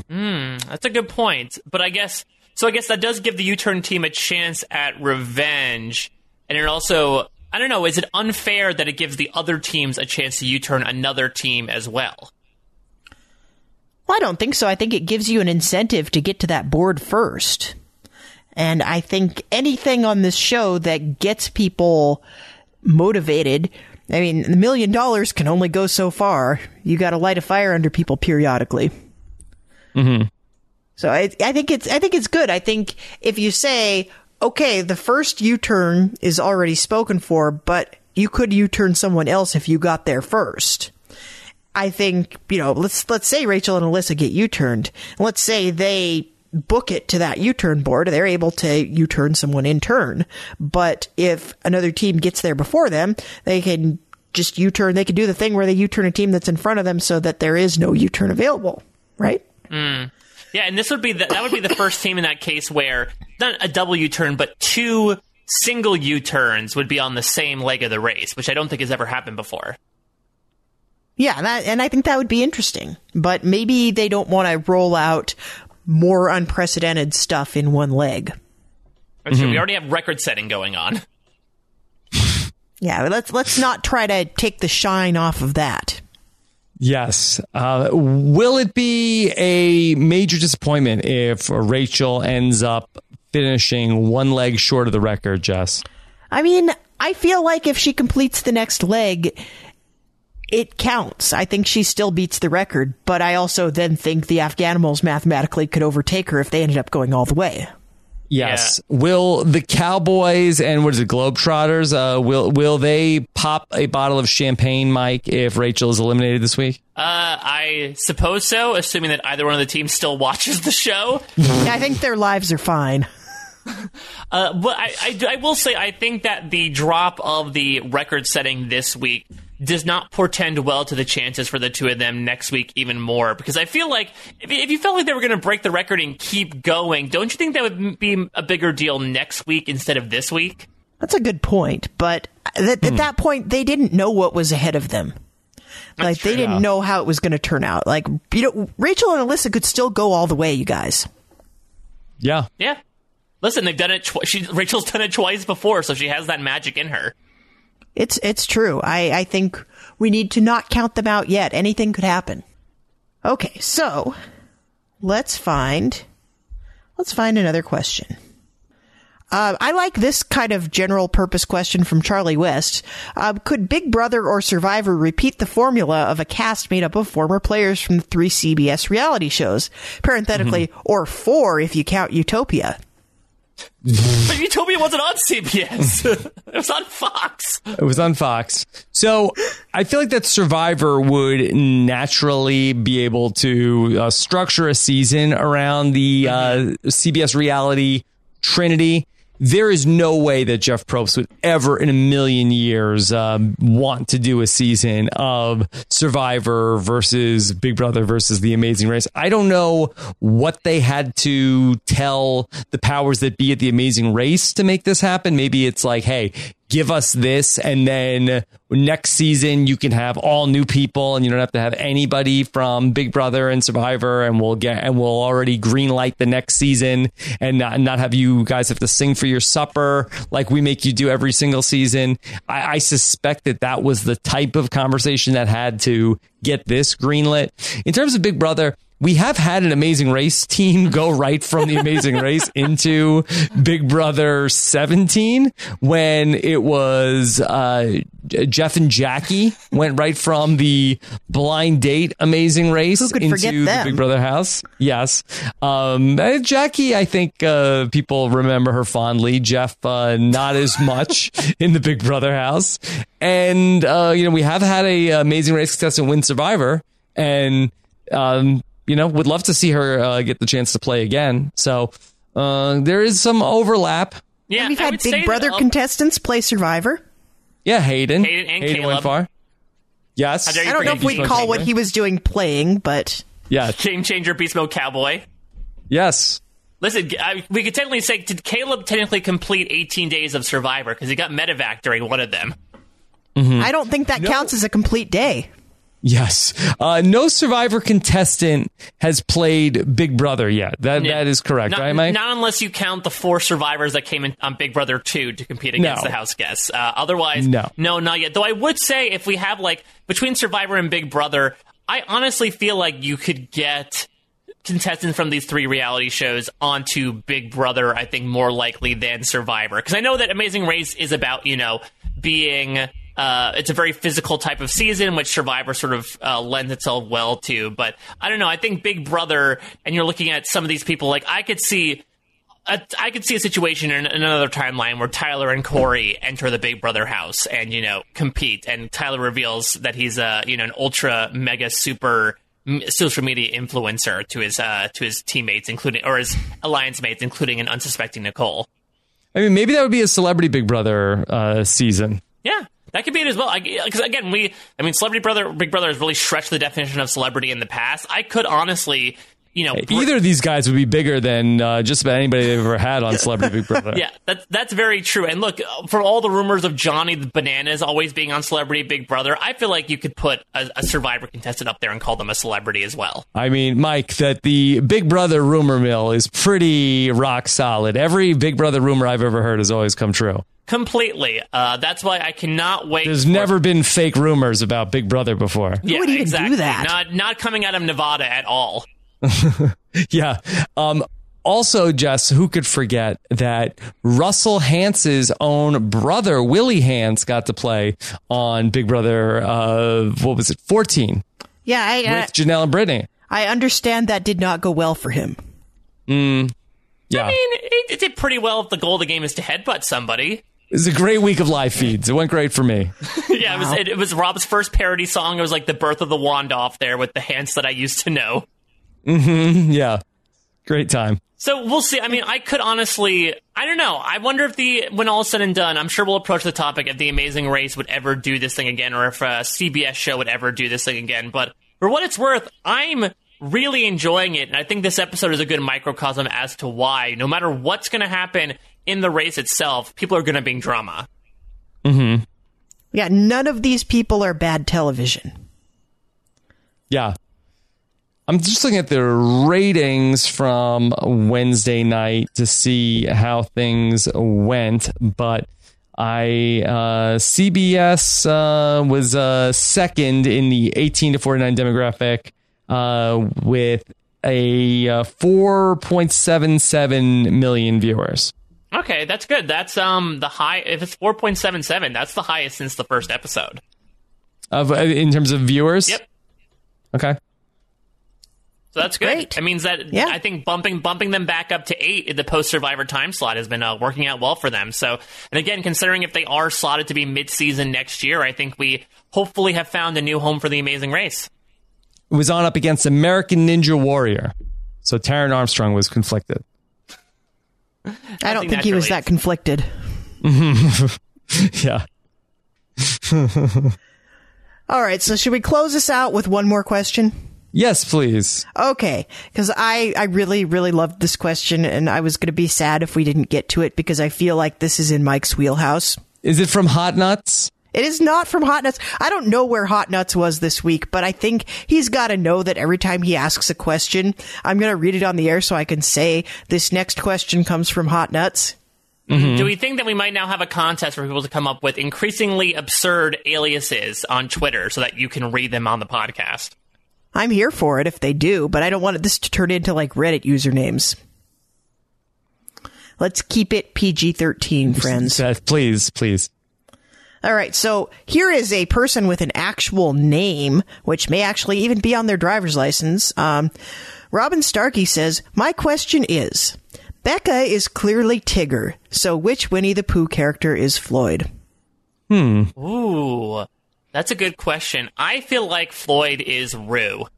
Uh, which I guess Becca, I don't think she's Kanga, but it feels like if you're looking at somebody who is young with an infectious amount of energy to him, I feel like that is Floyd to a T. And, and so that links up with Roo. And Roo and Tigger are like best friends in the Winnie the Pooh canon, so it totally makes sense. I knew you'd have a really good answer for that, Mike. Listen, I'm, I constantly live my life in Pooh Corner, so like I am, I am always willing to pull a reference out there. You do have a newborn. Don't blame this on the baby, Jess. I, I'm not blaming it on the baby. Yeah, Mike is a grown man who follows Winnie the Pooh. It's, a, it's a very heartwarming tale about animals who are friends with a boy. hmm It's it's for all ages. You know, you watch uh, Finding Christopher Robin, you weep your eyes out because those are the characters you grow up with, and you'll always have in your heart, and you want to impart onto your your children and teach for future generations. Oh, so you weren't making a poo Corner joke. Okay. No, there was there was a show called Welcome to Pooh Corner that I watched. I, I, I'm I'm clearly not reading the room here. no, Mike's being very literal. I, I guess so, but I, I knew either way he would have strong opinions, and I think he's answered this question to my satisfaction. And also, Very I- good. Rachel got in trouble because I think she tried to reach for that honey and she got stuck in the rabbit hole, and now people are drawing faces on her butt. And now we've gone too far. this is the full bloom. This is the actual poo corner. Full bloom. Yes. Okay. Well, we are set up for what should be a very exciting, amazing race next week. Yeah, I'm. I can't wait to see this new twist play out. Just, do we know where they're going? They're staying in Switzerland. Okay. All right. A place where there's, again, it was supposed to be neutral, peaceful. The Amazing Race is uh, really just uh, totally thrown that on its head. People go to Switzerland to work out their differences. That's what being neutral is all about. Yeah, or to ogle all the attractive residents. I'm not mad at that. Hope we see more hot people next week in Switzerland. Okay. that's my that's my hope. All right. There you go. All right. Uh, before we throw it to my exit interview with uh, Janelle and Britney, uh, Jess, uh, anything that you want people to check out? Yeah, I got a couple of fun things coming down the pike if you like zombies. Um, Ooh. The great Josh Wigler and I are going to get together to record a little recap of the season premiere of Fear the Walking Dead, and that should hit your feeds right after the premiere. Um, we're going to record it on Monday night, so premiere is Sunday. Watch premiere. We'll record it. It'll drop in your feeds probably sometime Tuesday morning, and we're excited about that. Although we are kind of scaling back our Fear the Walking Dead coverage this season because Rob was broken by the last season. and he said he doesn't even want to come near it. So he foist, he foisted it onto Josh for I think we're going to end up doing three podcasts about it over the course of the season, but that's where we're at. And I also, because I'm going to be watching it anyway, I went ahead and wrote up an article about um, things that make me excited about the upcoming season. And I know I'm the last person on the planet who is excited, but I genuinely am. And that's going to be over on primetimer.com, maybe around the time this hits your feeds and maybe a day or two later. I'm not sure what their publishing schedule is. Okay. All right. And Mike, what about you? Uh, so RuPaul's Drag Race, actually, while we're recording this, it just aired its season finale and assumingly last episode of 2019. So some combination of Liana Boris, Brent Wolgamott, and myself will get together this weekend to wrap all that up. Uh, I'm sure it's to be an epic ending for what has been a very conversation laden season. Also, Survivor South Africa is going very strong. I know the 3rd Mm-hmm. episode just aired, but if you guys are an episode back, feel free to listen to the recap that Shannon Gates and myself did with the one and only Rob Cesternino, which is, I would say, about 35% Survivor talk. Uh, 55% Rob questioning our life choices, and, No. and 10% uh, talking mercilessly about the sponsors of the show. Yeah. A lot of sponsor talk. A lot of sponsor sponsor talk. Yes. Uh, not a lot of commercials, uh, but a lot of sp- talk about the sponsors of Survivor They're South basically Africa. commercials. Just uh, they're more entrenched within the podcast stuff. It's really the next level of advertising that we just throw them into the into the podcast itself. So much so that it's basically free advertising for them. for them. Okay. All right. And of course, uh, we've got a lot still to come. I have uh, interviews with both Rick Devens and Chris Underwood up on uh, the website right now. Going to be uh, speaking with uh, Victoria Baamonde from Survivor Edge of Extinction uh, this weekend as well. So uh, keep your eyes peeled for that. And I have a very special podcast with the great T Bird Cooper, the first of our series of tracking down some of your favorite players. We are talking with T Bird, colon, Helen Glover, which uh, should be dropping on Friday as well. I am so excited. I need all the details about Helen's journey with Jan Gentry in the boat that just led to We uh, talk a lot about it. Yes, that led to some some near violence on Survivor in a season that was already full of people choking other people. So I'm very excited to hear from Helen. All right. So uh, we will be back with you next week with a exit interview. Uh, we presume uh, after episode number eight of this season of The Amazing Race, and let's go ahead and throw it to uh, my interview with Janelle and Brittany from earlier this week. Janelle and Brittany, are you there? This is Rob Cesternino. How are you? How are you? Very good. Very happy to uh, get the chance to talk to you both following uh, your run on the uh, uh, Amazing Race. Uh, how are you both doing? We're both great. Okay.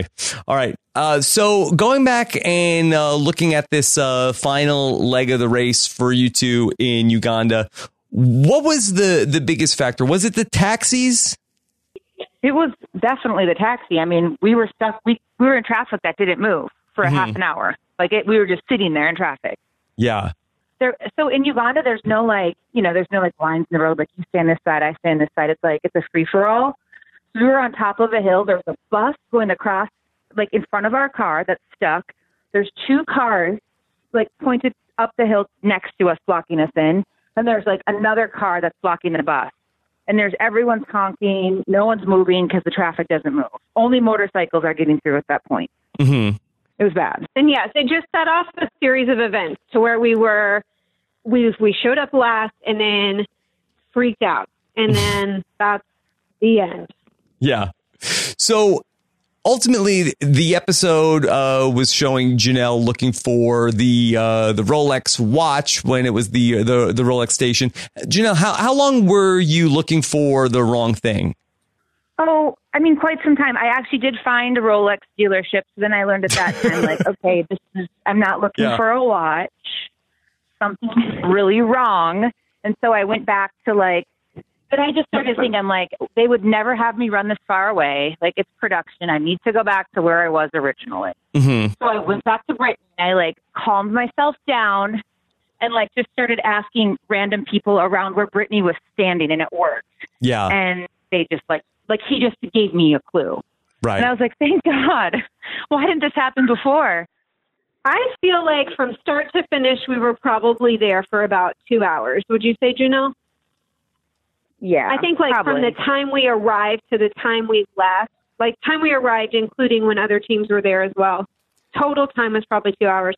I feel like it was longer than it looked like on the show, honestly. Okay. Brittany, I know you're not allowed to say anything, but you were able to see that it was uh, a station that was uh, really close to you guys. Janelle was looking for the wrong thing. How hard was that for you it was to, literally 10 feet. yeah, to not just blurt it out? It was so hard. Like, well, because they like production warned me multiple times I couldn't say anything. yeah. Like otherwise, I would have just been like, oh, like yeah, I wanted to say something so bad, and they knew the situation, they knew what was going on, and so I was given warnings multiple times. You cannot help your teammate. You cannot say anything.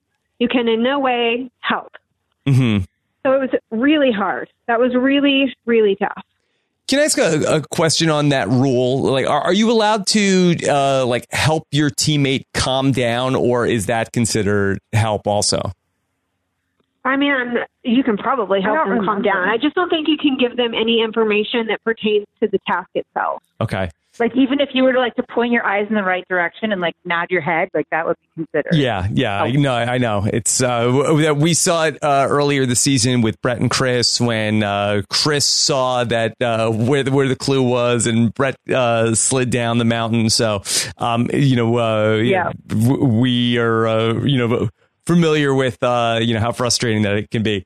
Yeah. Yeah, and everybody's always like, "Oh, well, well, you need to weigh the benefit, cost benefit of the penalty," but there is no there is no textbook that says if you do X, this is Y will happen. Like there is none Yeah. of that. It's all like on the fly, and so production is just doing their best to make sure everyone does stay in the rules, so that they don't have to make those decisions.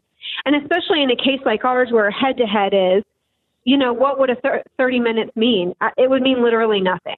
So they're trying to do their best to make sure that no one is put in that position. You know what I mean? Because Mhm. that gets very, you know what I mean? Like it gets very tricky for them on as far as how to penalize people. They don't want to have to do it. And so But they'll do it's it not too. a Like if you situa- do it on camera, they like I've seen other seasons where they will like make you sit out. They're Yeah. like, "Sorry, you helped. You're going to sit right over here." Oh yeah, they definitely will if you break the rule, but they definitely are of the mind that they just don't want you to break the rule in the first place. And so I was expressly reminded multiple Mhm. times, you cannot help her. So it wasn't a situation where I was going, oh, well, if I help her, it's only going to cost me 30 minutes. You don't know what it's going to cost you. Like there, you, it's not like you can weigh that because you don't really know what the consequence will be. So that can't be a part of your Mhm. thought process. All right, I want, I want to talk about the head to head at the end of the episode. Do- How did you guys decide who was going to uh, go into the head to head at the end of the leg? Well, Brittany really wanted to do it. She was very passionate about it. She was like, "This looks like a Survivor thing. I could do it." That's what she said. She was like, "I've got it. I'm gonna kill it." I was like, "Okay, like if you think that you, if you know, just go for it, girl, because you know, just do your thing." Why, Brittany, are you a big Survivor fan? I am. We're both huge Survivor fans, and I am like, but I'm just good at puzzles. I've always been good at puzzles. Whatever. I feel like I can do puzzles well. I felt very confident about it. I looked at it and thought, yes, I can do this. Like something that's in my wheelhouse. Let's do it. It's Mhm. sad but true. I was confident. Yeah. Um, what, Janelle, did you feel like that you wanted to be in there? I wanted to do it, but I wanted to give her the opportunity to play the amazing race too. Like she had done like I think just one roadblock at that point. And so she really was wanting to participate. Like you know what I mean? Like she Mhm. hadn't done she'd only done one roadblock Mm-hmm. and it was already like leg six. So Yeah. How did doing the race uh, compare to uh, the experience of going on Big Brother for both of you? It's not apples to apples. Like it's very, di- eh, they're very, very, very different games. I mean, they're different in just about every I aspect. I definitely like Big Brother more. Don't hate me, CBS. Mhm. I just think Big Brother's more my show, and like, I think it's, I don't know. Mm-hmm. I like it. I like studio lights. I like good lighting. I like wearing makeup. I like looking good. to be honest with you. Um, can we go back to uh, the uh, Dubai uh, leg from uh, this past episode? And you guys went to the dinosaur park, and it looked like that you guys were putting the eggs someplace else that was not the the nest. What what what were you guys putting the eggs into? I'm fairly sure it was a trash can. Yeah. I think it was a trash can because it was a it was a giant egg with like it had been cracked off on the top, um, and it was For whatever empty, reason, we thought a cracked egg would be a dinosaur nest, which doesn't make any sense at all. Like it was so embarrassing to be. It was so embarrassing. They, the entirety of production was like camped right there. Like that's where their like production headquarters HQ for that challenge was. Yeah. So there's like a huge group of people standing there, you know, like moderating. So we run up with our eggs. We staring throw them. So They hit we're the like, this is where bottom go. like, Let's go. super loud. Mhm. It's like clanging, banging as our eggs are tossed in. And so we toss the eggs in, and we turn around like we're looking Bertram like right in the And he turns his back to us, and Brittany looks at me. Ten goes, "This feet is not a away, and we're like, "We need a check, check, check!" Like we're screaming, and it's crickets. Like you cannot hear a sound. People are just trying to shift their eyes because it's uncomfortable. Because like obviously they can't say, "Um, that's not a nest," but we're like screaming at them to check our eggs, and we just have to like sense, like, "Oh, I don't think we're in the like. This isn't the This right not place." right. Like no one is coming to check our eggs. We must have done something wrong. So then, it- like immediately, it was literally like a second though. Like it, we didn't lose any time doing that. It was like, Yeah. okay, wrong thing. So then we quickly ran to like we ran further where there was like little nests. Yeah. The For some only, reason, the I thought only it way it could have really cost nest. us was that we were dumping eggs in there through through the like challenge. So we like at a time threw a couple in there and went back to get more eggs. So another team could have swiped those from us. They could have swiped Um, them. but- yeah, they, we could have gotten really screwed on that, but we, luckily we didn't. Yeah, we could have. Yeah. No, you guys were pretty drama free throughout uh, the entire run of the race. Were, were there any teams that you guys uh, butted heads with, uh, even if we didn't see it on the show? No, not really. Do you think so, Janelle? No, we got along with everyone. We got along Like, with I mean, everyone. obviously, some teams more than others, but I truly liked everyone that played. There was no nasty people that like were just like loud and abrasive, rude. It wasn't like Big Brother, you know. Yeah. Uh, It was it was fun. I mean, as far as like the downtime, getting to know the other teams and getting to talk to them, like we really enjoyed everyone. I think. And was that a conscious decision to uh, try to, you know, have a good social game with everybody? Yeah, we knew going in we weren't going to be the most physical team, so we were like, well, we're just going to get it good with every single person here, and they're, they'll never U-turn us, which they never did. Yeah. We were And never on anyone's radar. We wanted to be able to ask for help when we needed it, which you know, and everyone always helped us. Do you know, uh, we saw during the uh, moped race uh, that you had a, uh, a wipeout on the moped. Did you get hurt at all? I mean, I got scraped up, but not a big deal. Okay. Wh- wh- what was worse, the moped crash or when Brittany crashed into the polar bear?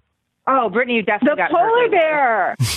oh my gosh! The polar I will have you know that when that polar bear took his head off, his face was bloody. Like he, it he really was did a bleeding, number on the polar bear too. He was bleeding, Messed up. blood drawn. Please be, It really be felt like 300 miles an hour too. Like in my mind, that scenario was way more dramatic than it even showed on television. Like it felt like I was blazing 300 miles an hour straight into the shins of that polar bear. so, do you guys have a highlight of the race, whether it was on the show or not? Highlights. I mean, I just literally laughed the entire time. Like it was hilarious. We laughed to Brittany. so much. Like when I'm watching the clips back, I'm laughing even more, especially the behind the scenes stuff. Like when we're running, and I'm like, "Let's go over here. Let's go over here," and Brittany's like trying to run. It just The cracks highlight me up. for I'm like, me- this- Yeah, the highlights for me would be our own recaps back in our hotel room Yes. after every leg. Yeah. Like making fun of ourselves, um, making like recreating how we are how we get taxis and just like the frantic, like spastic behaviors. We would just laugh forever. Just there's so imagining many like there's so much footage that no one saw because there's just so much content and amazing race is so quick but brittany and i before we did the race we were like we will not freak we are going to be so calm we will not freak out and the very first leg i'm literally attacking small asian men screaming in their face i'm like sir sir help sir and they were just like and we would laugh away, like, thinking about like what these people are thinking of us. Like you have to realize These that there are American in women Japan with camera traumatized in my face traumatized by being in the subway station with us, screaming, Sheba, go in! Like, they were scared. Like, they thought something was happening. This was like, we looked so psycho. It was so. we looked like complete nut jobs It was so bad. And we would just laugh thinking about, like, what are these people thinking watching us do this? It was so fun to get to see you two uh, back uh, on TV on the Amazing Race, and Big Brother season is uh, is around the corner. Can can you both just let your fans know would would either of you consider another run on Big Brother, or are those days behind you both? I think for me, those days are most. I mean, I've done Big Brother three times. I think you know I've had a good run. Whatever. What if they did a short one though? What if they did like the, the the celebrity Big Brother slot? What if they made that a short one for All Stars?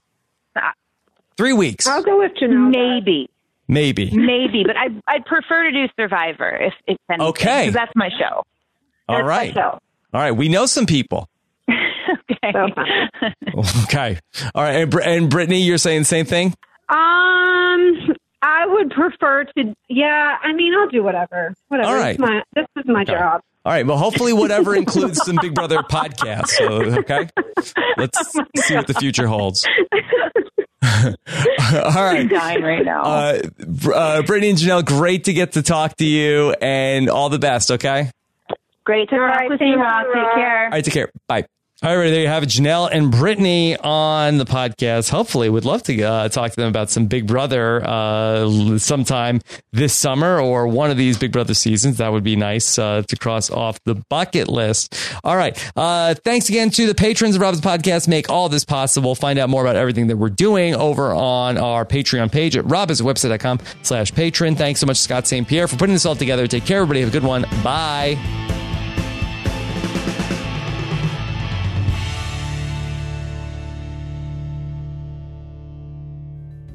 This episode of Rob's Podcast is sponsored by our friends over at True Car. Every car comes with its share of stories. That ding in your bumper when you nervously picked up a first date, that luxury package you got after a big promotion, or the mileage you save by riding your bike all summer long. While you can't put a price tag on your stories now with True Car, you can at least find out what your car is worth when it's time to sell it or to trade it in. Just go to True Car and simply enter your license plate number and watch how your car's details just pop up. Then answer a few questions like navigation and moonroof. Watch as they bump up your car's value. High mileage, you already knew it was going to cost you, but you know how much it's going to ding your wallet so you can plan ahead. And once you're finished, you'll get a true cash offer sent in minutes, which you can take to a local certified dealer to cash out or trade in. So when you're ready to experience a better way to sell or trade in your car, check out True Car today. True cash offer is not available in all areas.